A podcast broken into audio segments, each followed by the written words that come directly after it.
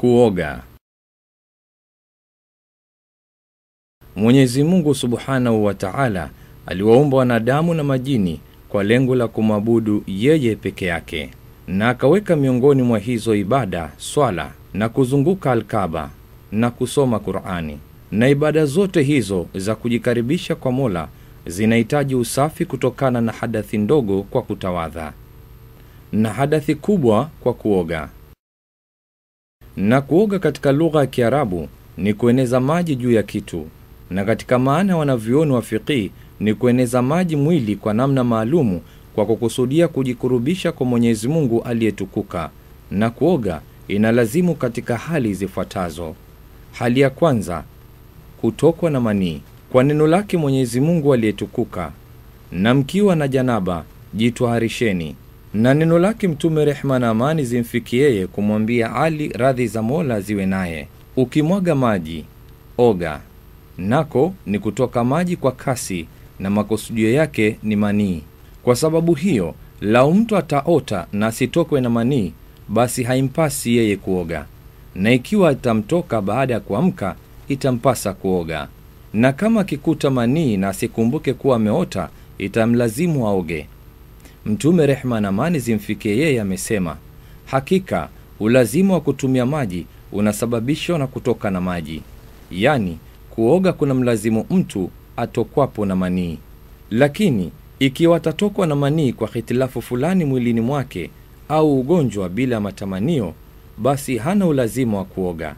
Na kama alikuwa na janaba akaoga kisha akatokwa na manii baada ya kuoga, haimlazimu kuoga tena, kwa kuwa hayo kwa kawaida hutoka bila matamanio, na ni bora atawadhe ili kuondoa shaka.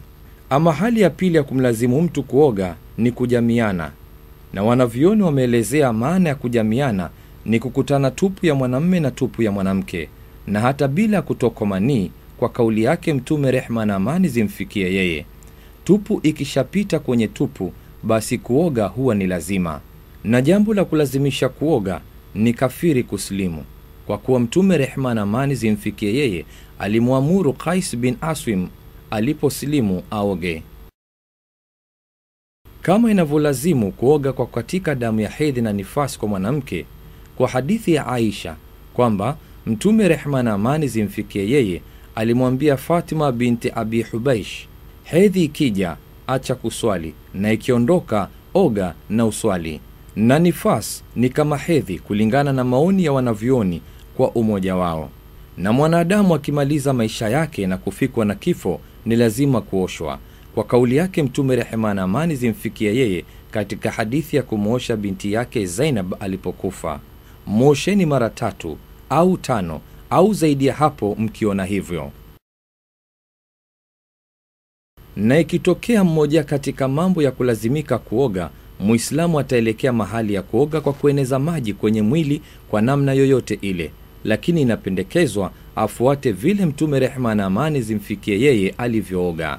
Hiyo sifa ya kuoga ilivyoelezwa na Maimuna mama waumini, radhi ya Mola iwe naye, aliposema Mtume aliweka chombo cha maji ya kujitwaharisha na janaba, akajimiminia maji kwenye kitanga cha mkono wa kushoto, akitumia kitanga cha mkono wake wa kulia mara mbili au tatu kisha akaosha tupu yake, kisha akapiga mkono wake kwenye ardhi au ukuta mara mbili au tatu, kisha akasukutua na akapaliza maji puani, akaosha uso wake na mikono yake, kisha akajimimina maji kichwani mwake, kisha akaosha mwili wake, kisha akajiweka kando, akaosha miguu yake. Amesema Maimuna, nikamletea kitambaa, hakukitaka, akawa ajifuta kwa mkono wake.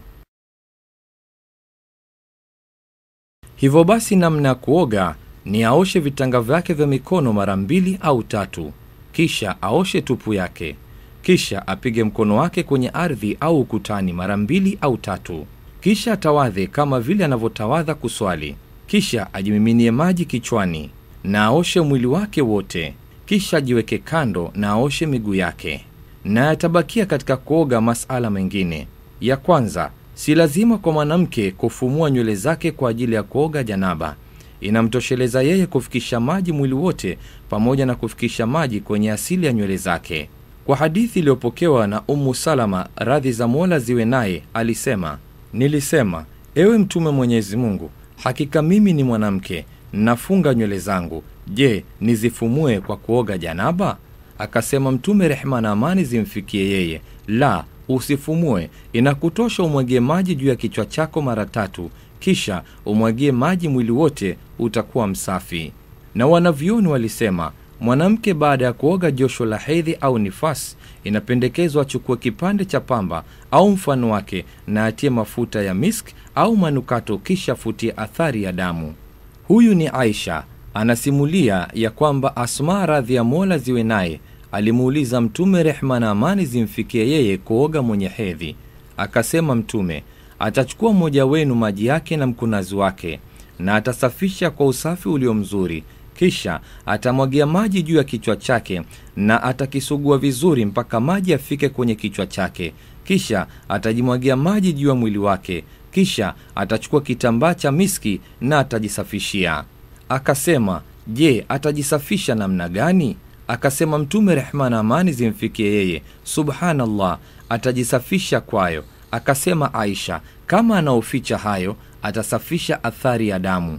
Na imebakia tanabahisho muhimu. Wanavyoni wanasema akioga muislamu josho la janaba itasuhi swala yake kwa kuoga kwake. Sawa alitia nia ya kushika udhu au hakutia nia ya kutawadha.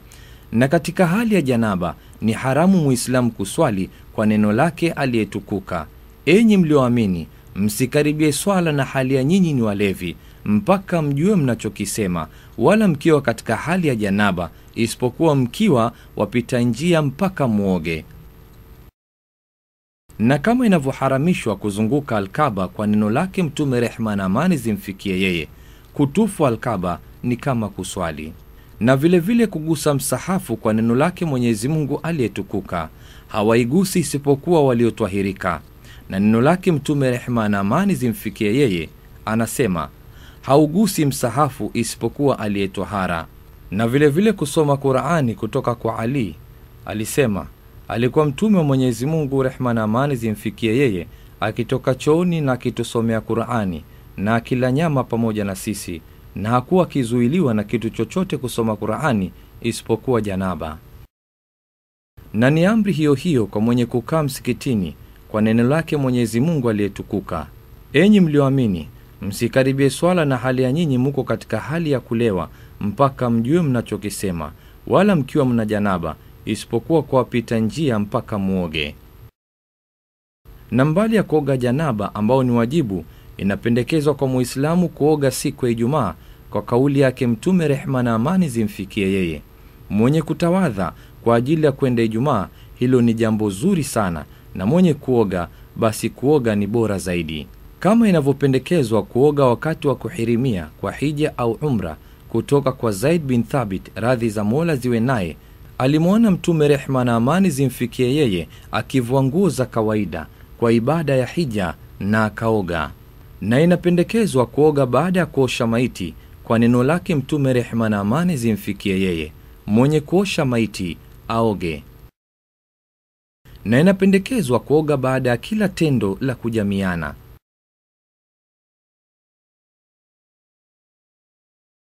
Kutoka kwa abu rafi radhi za mola ziwe naye alisema mtume rehma na amani zimfikie yeye. Siku moja aliwapitia wake zake na alikuwa akioga baada ya kumaliza kwa huyu na kwa yule. Mpokeaji asema nikamwambia ewe mtume wa mwenyezi mungu si uoge mara moja akasema mtume rehma na amani zimfikie yeye. Hili ni safi zaidi bora zaidi na twahara zaidi